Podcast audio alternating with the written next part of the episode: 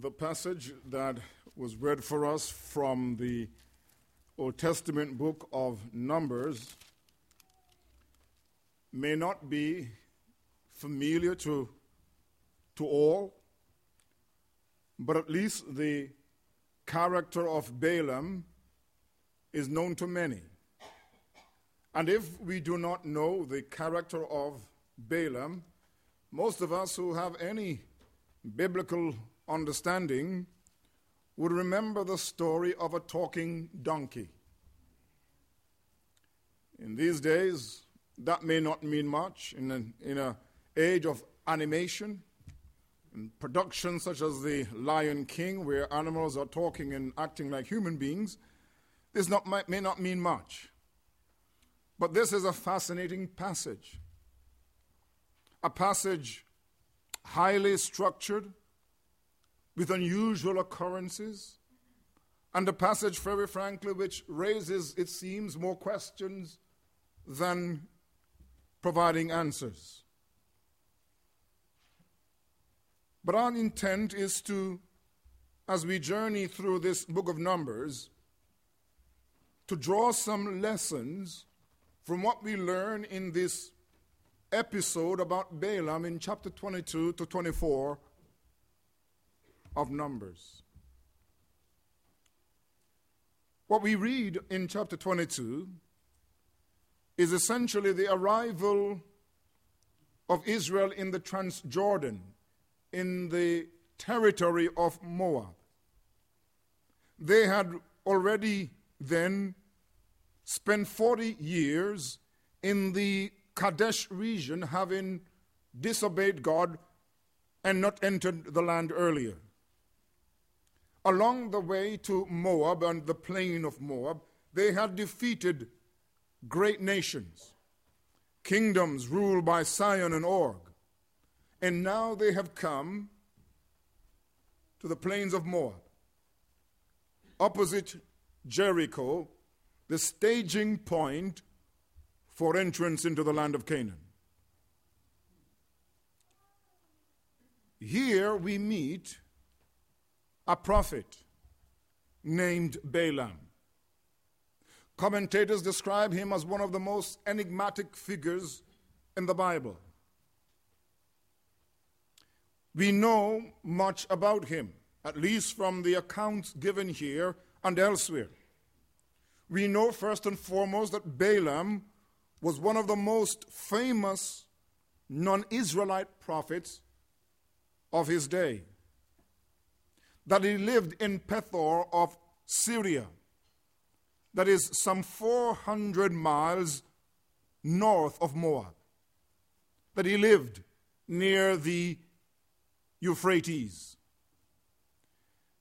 And it is also fascinating to discover that in 1967, there was a tablet found in a place called Debir Allah in the same region, which actually names Balaam and identifies him as a prophet of great repute that the gods used to communicate their message. We know from the biblical record that this man really lived and extra biblical records have also confirmed it. Not that the scriptures need confirmation from anything else or anywhere else. As we look then at this passage, and particularly verses 1 to 35, there's a first lesson that we must draw from this account of Balaam and Balak. And the first thing that we ought to consider is that spiritual perception depends wholly upon divine revelation and not human machinations. I want to say it again. Spiritual perception depends completely or wholly upon divine revelation, not human machination. Balaam was a pagan prophet, a prophet, nevertheless, who seemed familiar with the God of Israel. There are the children of Israel they have swarmed the territory of Moab. And Balak, who is king of Moab, is frightened by the presence of Israel in his territory, on his land. He's frightened because, and there is good reason for him to be frightened because, as I've mentioned earlier, Israel had already defeated the Amorites. He had defeated nations, or Israel had defeated nations that themselves had defeated Moab.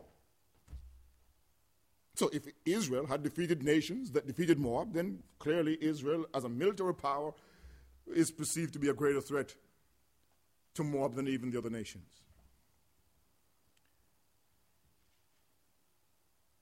It seems that the king of Moab, Balak, does not realize that Israel does not intend to battle with them. It was not God's will that Israel should fight against Moab. There is a distant connection of different, different distant, they are descendants from Lot.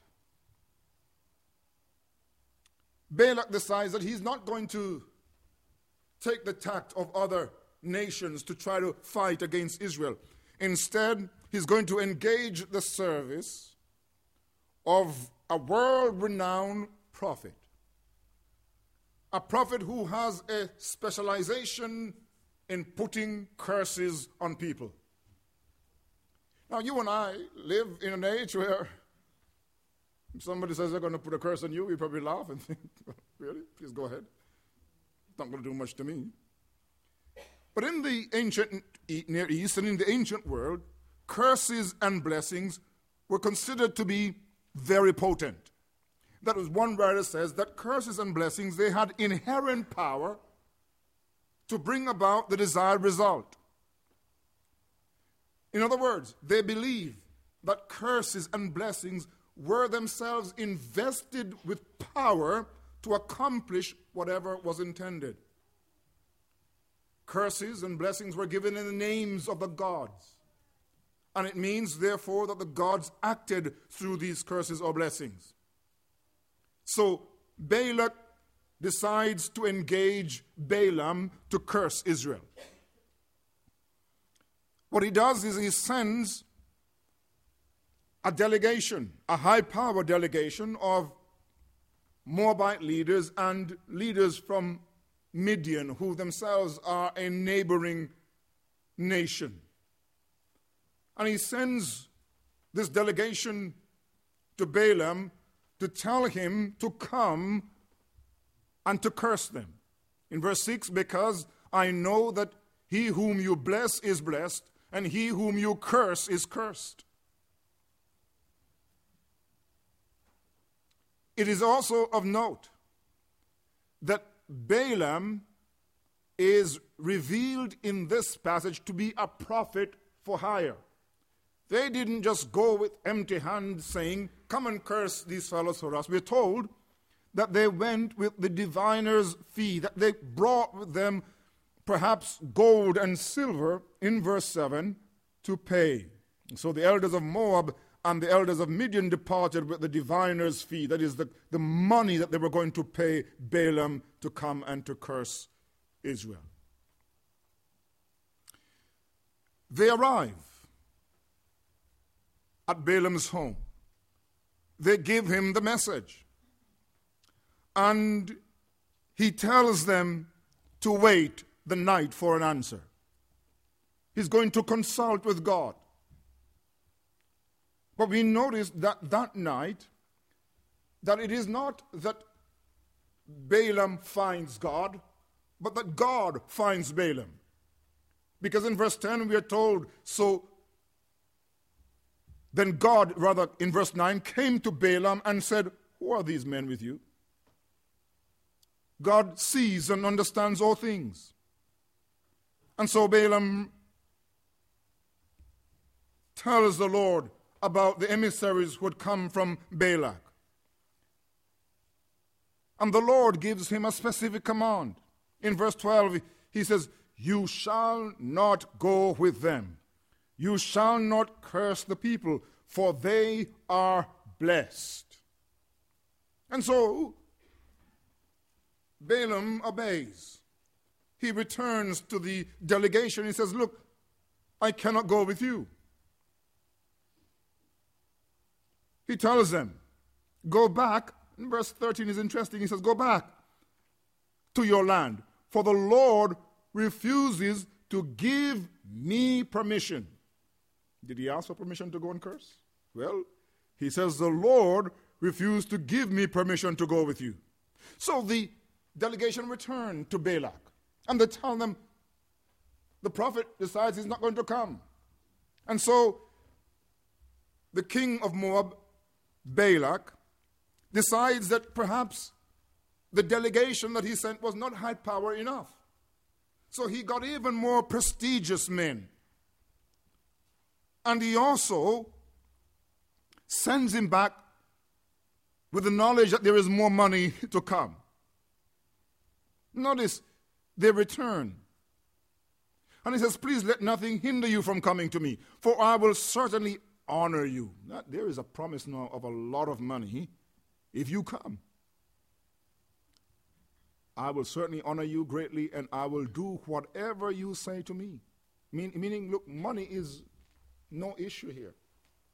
If it is money that is keeping you from coming, just know that if you come, I'm going to give you everything you need. Now, Balaam, he appears as a model prophet. At least that's how he appears in the text so far. He, he says, Though Balak were to give me his house full of silver and gold, I would not go beyond the word of the Lord my God.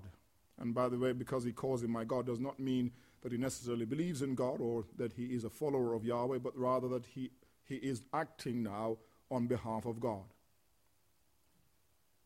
But it is not, it's, it's noticeable, I think, that in verse 19, he has already been told by the Lord that he shall not curse Israel because they have been blessed by God. It seems that God was quite clear. What he was to do was quite plain. But you would notice that he says further in verse 19, Now therefore, please, you also stay here tonight, that I may know what more the Lord will say to me. Well, what more does the Lord have to say to him? The Lord, I think, has said to him, No. You should not go, that is, you should not go and curse Israel. And Balaam therefore goes to the Lord again. And this time, God permits him to go with the men from Balak. Verse 20. But under the condition that he should not speak or do anything except that what the Lord had commanded him to do. And so the next morning he saddles his donkey, takes his two servants, and depart with the princes of Moab. In verse 22, we are introduced to a difficulty in the text because it says the Lord was angry, his anger was aroused against Balaam as he went. First major difficulty. Why is the Lord angry with him? It is the Lord who now places himself as an adversary in the way against Balaam. Why is the Lord burning with anger against him? After all, it seems he has done everything that has been demanded of him. It is the Lord who permits him to travel with the emissaries. The text itself does not tell us why the Lord is angry with him, and therefore we need to be careful that we do not speculate too much regarding God's reasons. What we know for sure is that God was displeased. Did he do something along the way that displeased the Lord? We are not sure. But it does suggest, at least from, ex- from looking at other texts, that there may be a reason why the Lord was angry with him. First of all, it appears that although he had been given a command not to curse Israel, that he still entertained the idea that he might yet arrive before Balak and curse Israel. He still entertained ideas of cursing Israel. How, how, how, how do we draw this conclusion? Well, there are other texts outside of Numbers that speak of this incident. One of them is Deuteronomy 23, verse 5, and Joshua 24, verse 9 to 10. Let's look then at the Deuteronomy 23 5 verse. There, Moses is speaking to Israel and recounting their history. And he tells them, Nevertheless, the Lord your God would not listen to Balaam. The Lord your God would not listen to Balaam, but the Lord your God turned, turned the curse into a blessing for you because the Lord your God loves you.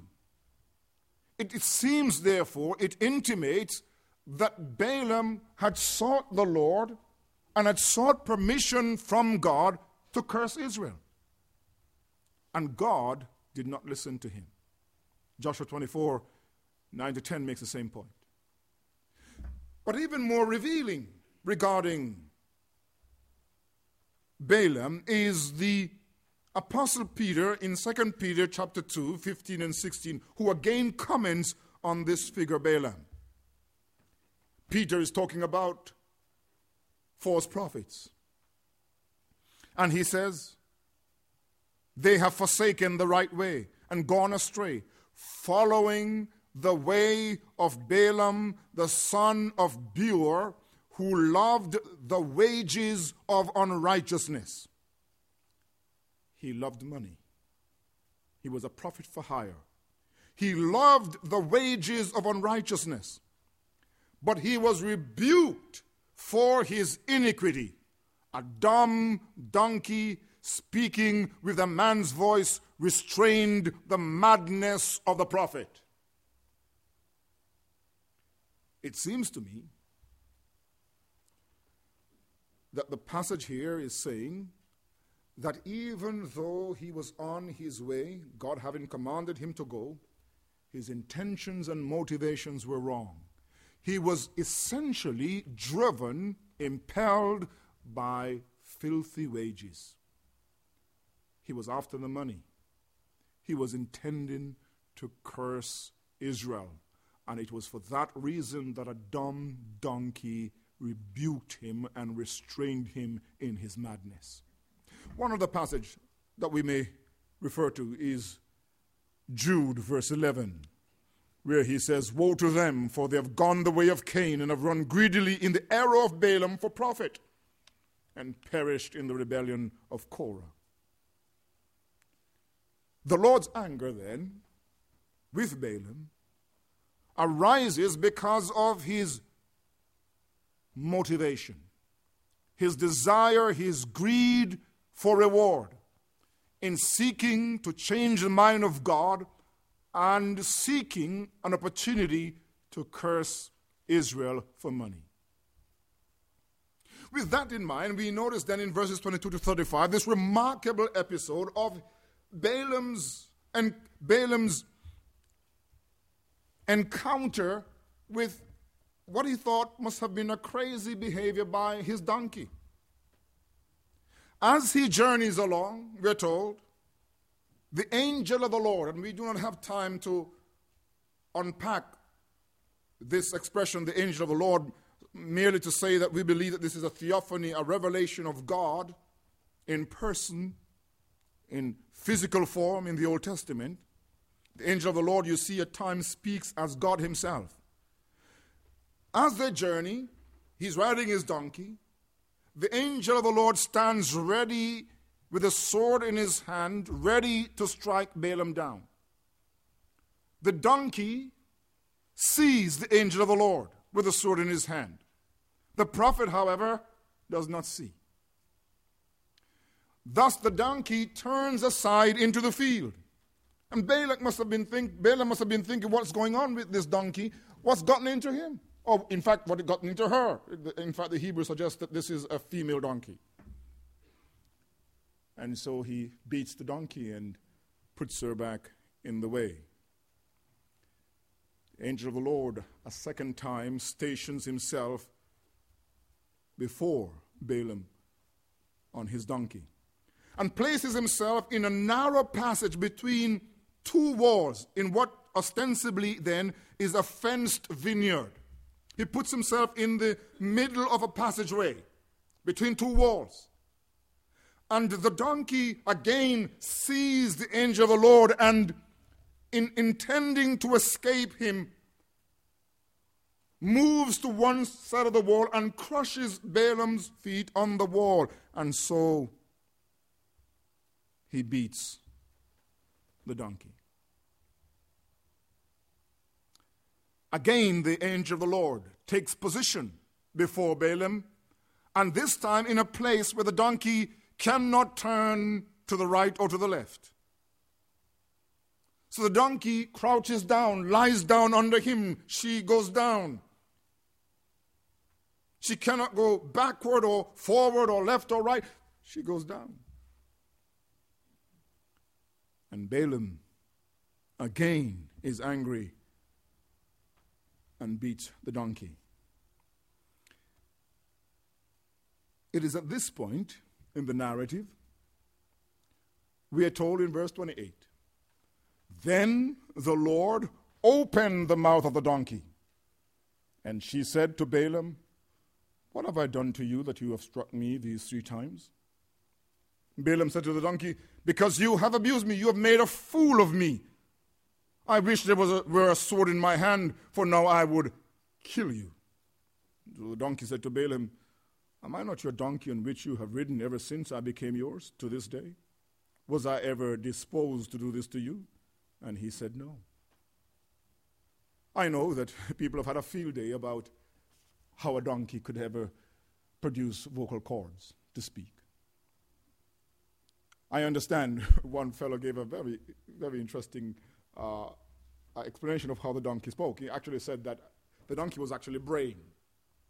And it was a lot of brain, nobody around could hear. Just like, you know, when, when the Lord spoke to Saul of Tarshish, and when the Lord spoke to him, he, the, the people around heard a sound like a thunder, but they didn't understand. And so what was really happening was the donkey was braying Nobody else could understand. The, the, you know, the two servants and the, the, the, people who came, emissaries who came, couldn't understand. But, but there was something in Balaam's mind that enabled him to decipher the language of braying.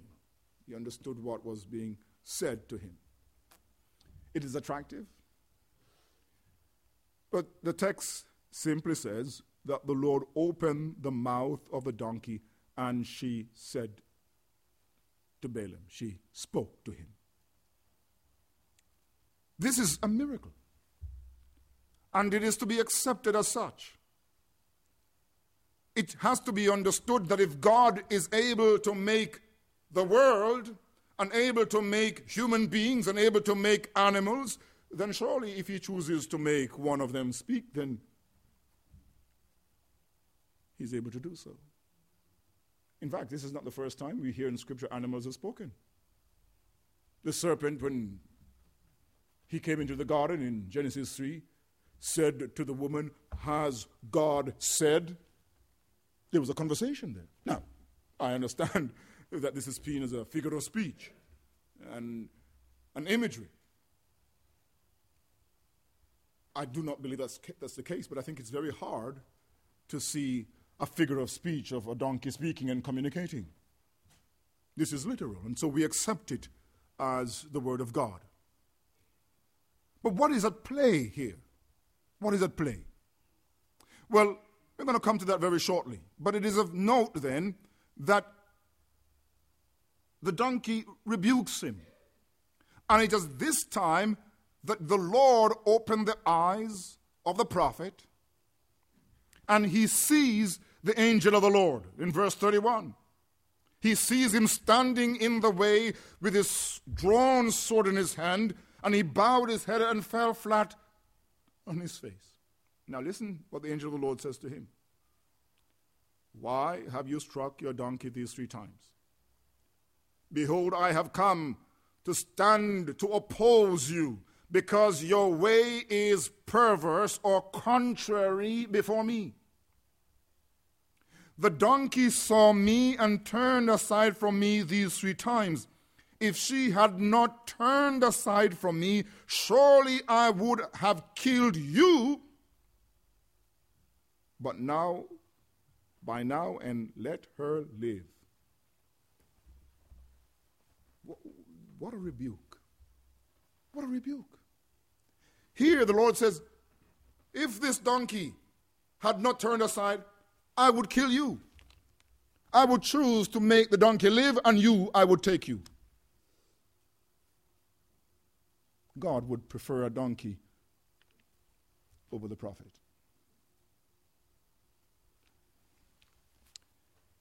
What this episode demonstrates is not so much the power of God to make an animal speak, but rather that spiritual perception is not so much a matter of training or of technique or of experience, but spiritual insight and spiritual perception is the gift of God. Here, the narrator emphasizes the spiritual blindness of the greatest of pagan prophets. A man who depends upon magic formulae, who depends upon manipulation and sorcery. I want you to notice that whatever you think of Balaam, let's be clear that he was no genuine biblical prophet. So look at, for instance, at 23, verse uh, chapter 32, verse 23, where he's speaking, he says, For there is no sorcery against Jacob, nor any divination against Israel. In other words, none of these things I can do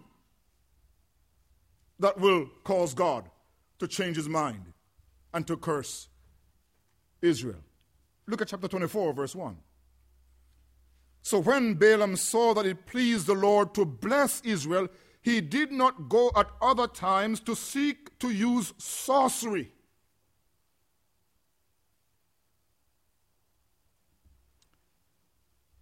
But he set his face towards the wilderness. You see, this man was a man who was involved in sorcery. We don't know what kind of sorcery is involved in. It was a those ancient world was a strange world.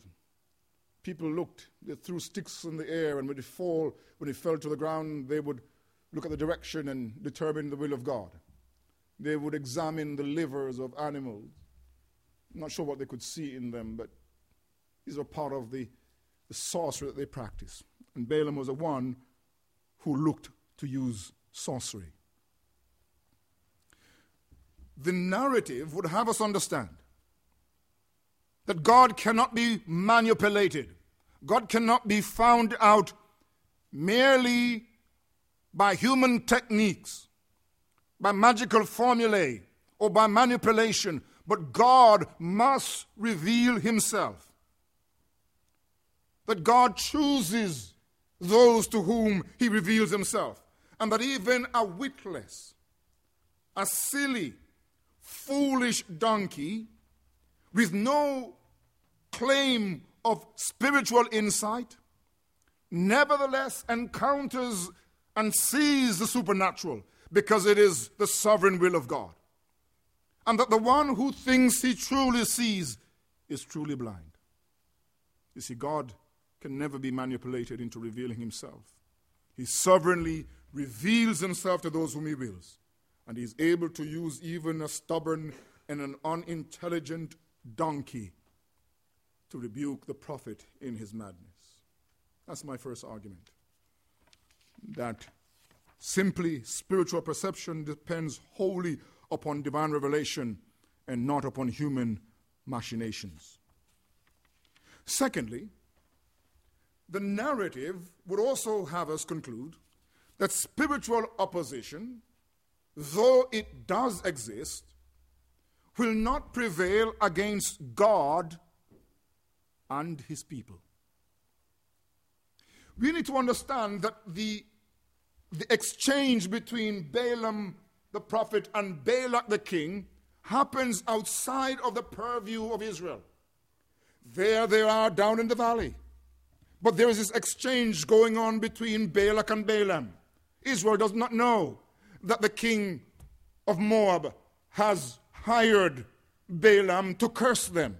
It's all invisible to them. There is something happening behind the scenes, but they cannot see.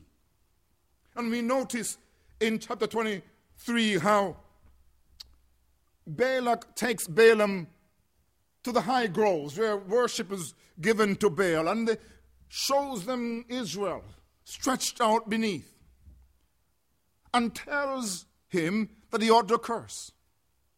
Israel. Balaam demands a sacrifice on each occasion.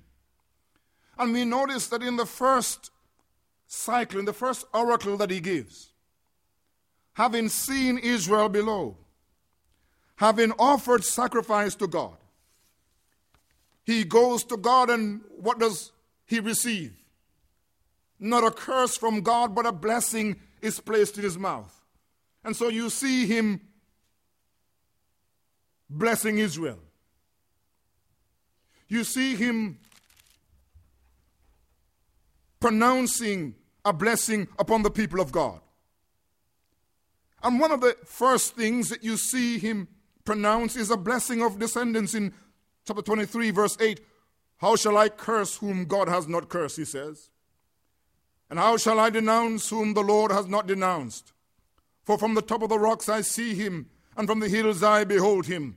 There are people dwelling alone, not reckoning itself among the nations. Who can count the dust of Jacob? He goes to, to curse Israel. Instead, God gives him a blessing. It's a blessing of descendants. The dust of Jacob, the offspring of Jacob, cannot be counted. It's the same blessing, the Abrahamic blessing that God pronounced upon Israel. At least in Genesis chapter 12, that now Balaam picks up. God is going to bless Israel with an innumerable descendant. And you will see in the second oracle, where again Balak would have Balaam curse Israel, that instead of cursing Israel, he blesses. And if you were to turn to chapter 23, verse 21, here is his oracle of blessing. In verse 21, he has not observed iniquity in Jacob, nor has he seen wickedness in Israel. The Lord is God, the Lord his God is with him, and the sword of a king is among them.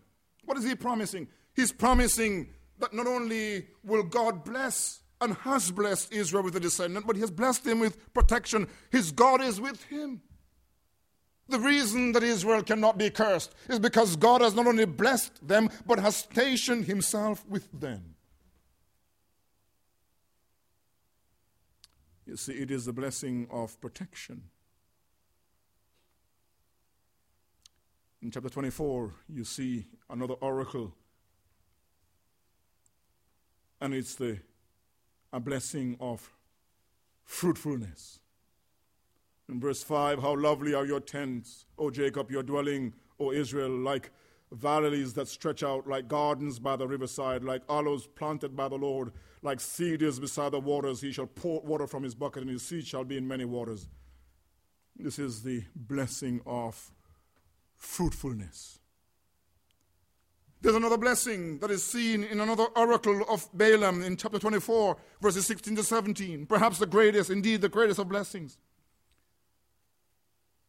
where Balaam is, receives another oracle from God. He says in verse 17, I see him, but not now. I behold him, but not near.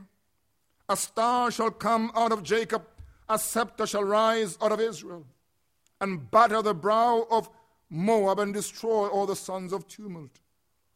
It's the blessing of a king. He sees in prophetic, through prophetic vision, the coming of a king. He is not near, so he will take a long time to arrive, but his coming is certain. And this king who is coming will indeed destroy the warring nations, those who threaten Israel. Now, many believe that this prophecy is fulfilled, partially at least, in the Davidic reign. But many would identify this prophecy of the coming king, the one who comes as a reference to the Lord Jesus Christ. He says, A star shall come out of Jacob. And this is a reference to the Lord Jesus Christ. Indeed, the prophet in the book of Revelation John the seer refers to Jesus Christ as a star as the bright morning star. He says, I, Jesus, have sent my angel to testify to you these things in the church. I am the root and the offspring of David, the bright and morning star. You see, even though evil is working behind the scene, seeking to curse the people of God, God would have the prophet bless Israel with a descendant, with divine protection, with divine fruitfulness, and with a divine Savior. This is the great blessing that, that indeed Balaam sees. He sees a king. I see him, but not now. I behold him, but not near. A star shall come out of Jacob that God is going to raise up from among his people a true king who's going to reign with his scepter, who's going to judge the enemies, who's going to indeed deliver his people, is Jesus Christ the Lord. And that was Israel's greatest blessing. My argument is simply that spiritual perception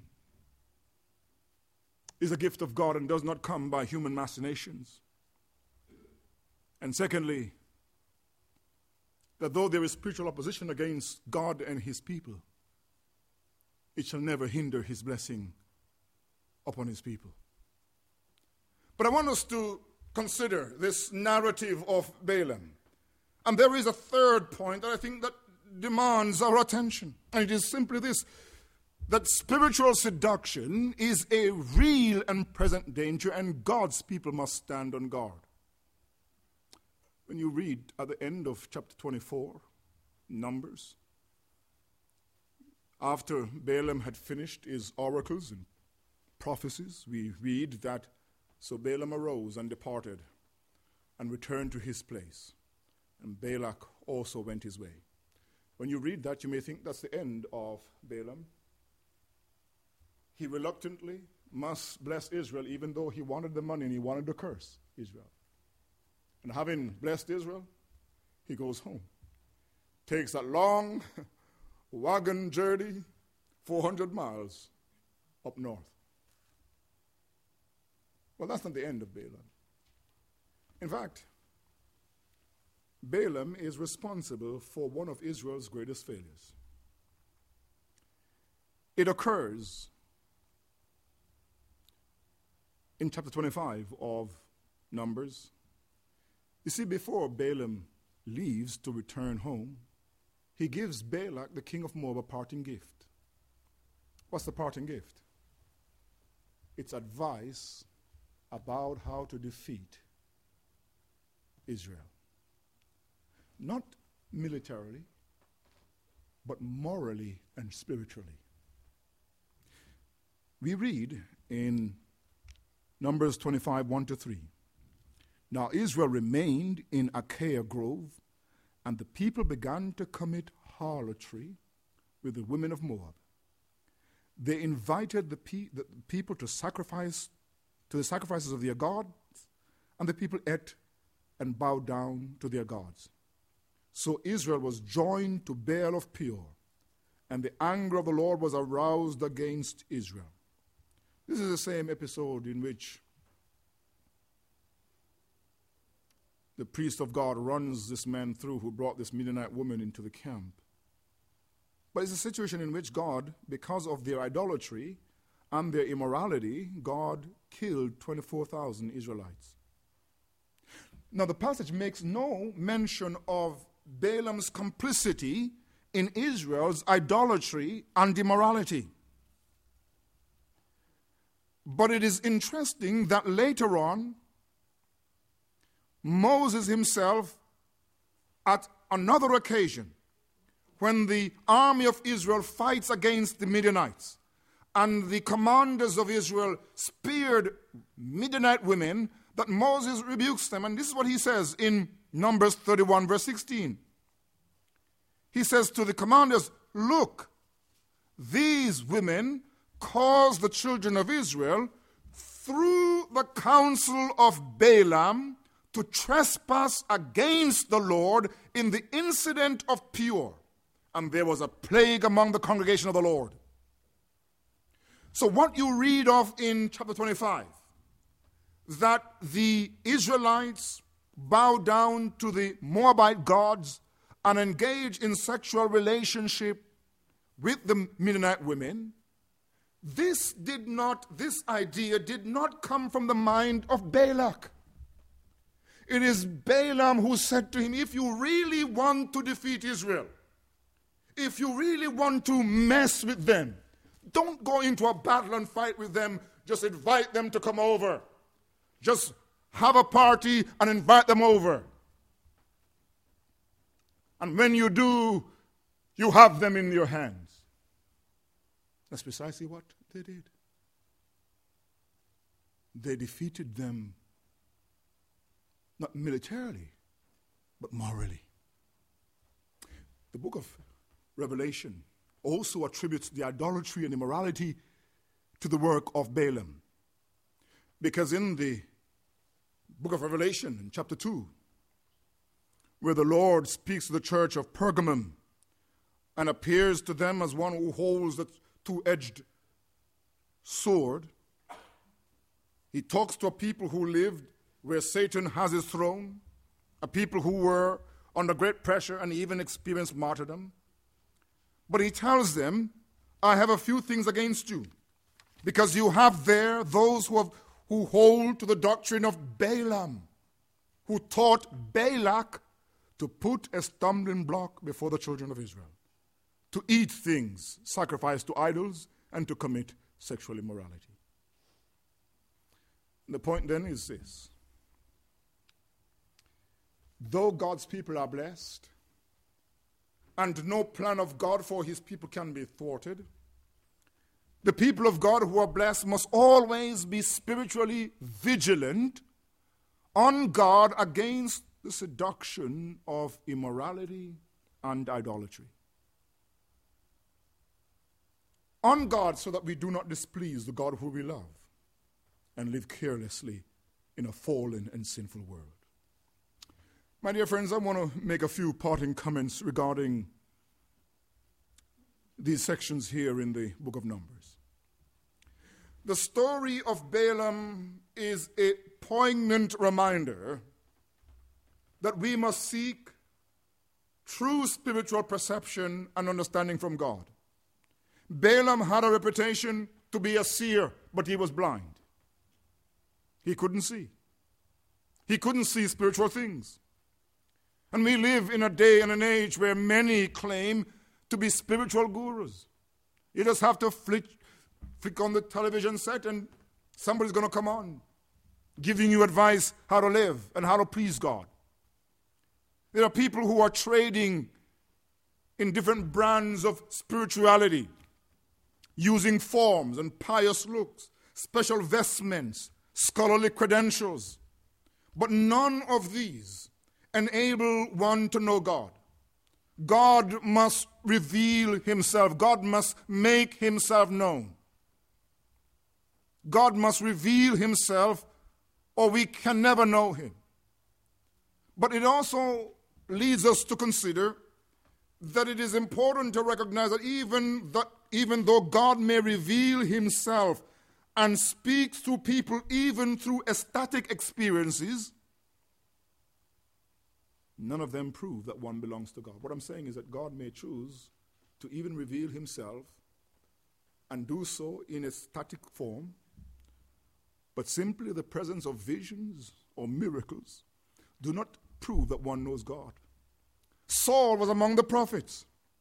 Caiaphas prophet prophesied that one must die for the nation, but neither of these two knew the Lord. That while it is important to receive spiritual perception and to receive great workings of God, it is more important to be obedient to God. Our Lord Jesus could say in Matthew 7 21 and following, Not everyone who says to me, Lord, Lord, shall enter the kingdom of God, but he who does the will of my Father in heaven. Many will say to me in that day, Lord, Lord, have we not prophesied in your name, cast out demons in your name, and done many wonders in your name, and he's going to say, Depart from me. Yes, we must seek spiritual perception. But having spiritual perception alone is not good enough. We must be obedient. We may be given great gifts, great insight. But fundamentally, the reason God gives to his people insight is that they might be more obedient. And secondly, we must recognize that there is great hope in this passage. What's the, what's the moral of the story of Balaam's donkey? It's really that God can use nobodies to do his will. You see, when God chooses to do great things, he often chooses the least of his creatures. God will choose a left handed Ehud, a timid Gideon. God even chooses a dumb donkey. My friends, I want you to know that there is great hope for you and for me. Because even if we do not possess great intellectual powers, even if we are not great speakers, even if we have nothing commend, to commend us, because God can use a dumb donkey, I suggest to you that He can use you and can use me. That if God is so pleased, He can even make the stones cry out. There is great news. You, you can't say, Lord, I'm no good, I, I can't be used. God used Balaam's donkey, God can use you. You must therefore make yourself available to Him. You must give your gifts and your powers to Him. You must ask Him to use you and to use you in the way He so chooses. You see, we read in the Apostle Paul in 1 Corinthians 1 27 to 29. But God has chosen the foolish things of the world to put to shame the wise, and has chosen the weak things of the world to put to shame the things which are mighty and the base things of the world, and the things which are despised, God has chosen, and the things which are not, to bring to nothing the things that are. And here it is that no flesh should glory in his presence. What does God choose?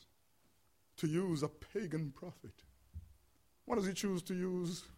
A dumb donkey that no flesh shall glory in his presence. May God help us then not to look at our strength and our power and our wisdom, but to look at God who is able to use a donkey and to commit ourselves to him and say, God, use me. Use me. And thirdly, you must know that you live in a world of opposition. That there are forces working behind the scenes that will do you ill. That we have Satan, the arch enemy, who works behind the scene, who would see us cursed rather than blessed. But God has pronounced a blessing upon you. A blessing of protection, a blessing of spiritual prosperity, a blessing of Jesus Christ, your conqueror and Savior and no power, whether of man or of devil, can ever transmute the blessing of God into a curse. What I'm saying to you is you are blessed at home, in the city, and out of the city. You are blessed today and you're blessed tomorrow. You are the blessed of God. He has pronounced a blessing upon you because you are His people. And the greatest blessing He has given to you is Jesus Christ. And nothing in this world will ever be able to take that away from you. He has given Himself to you. May God help you then that you walk cautiously and carefully and be aware of the allures and the seduction of the world. That though you are blessed, that you walk in gratitude to God, keeping watch over your life so that you are not led astray by idolatry and by immorality. For Jesus' sake.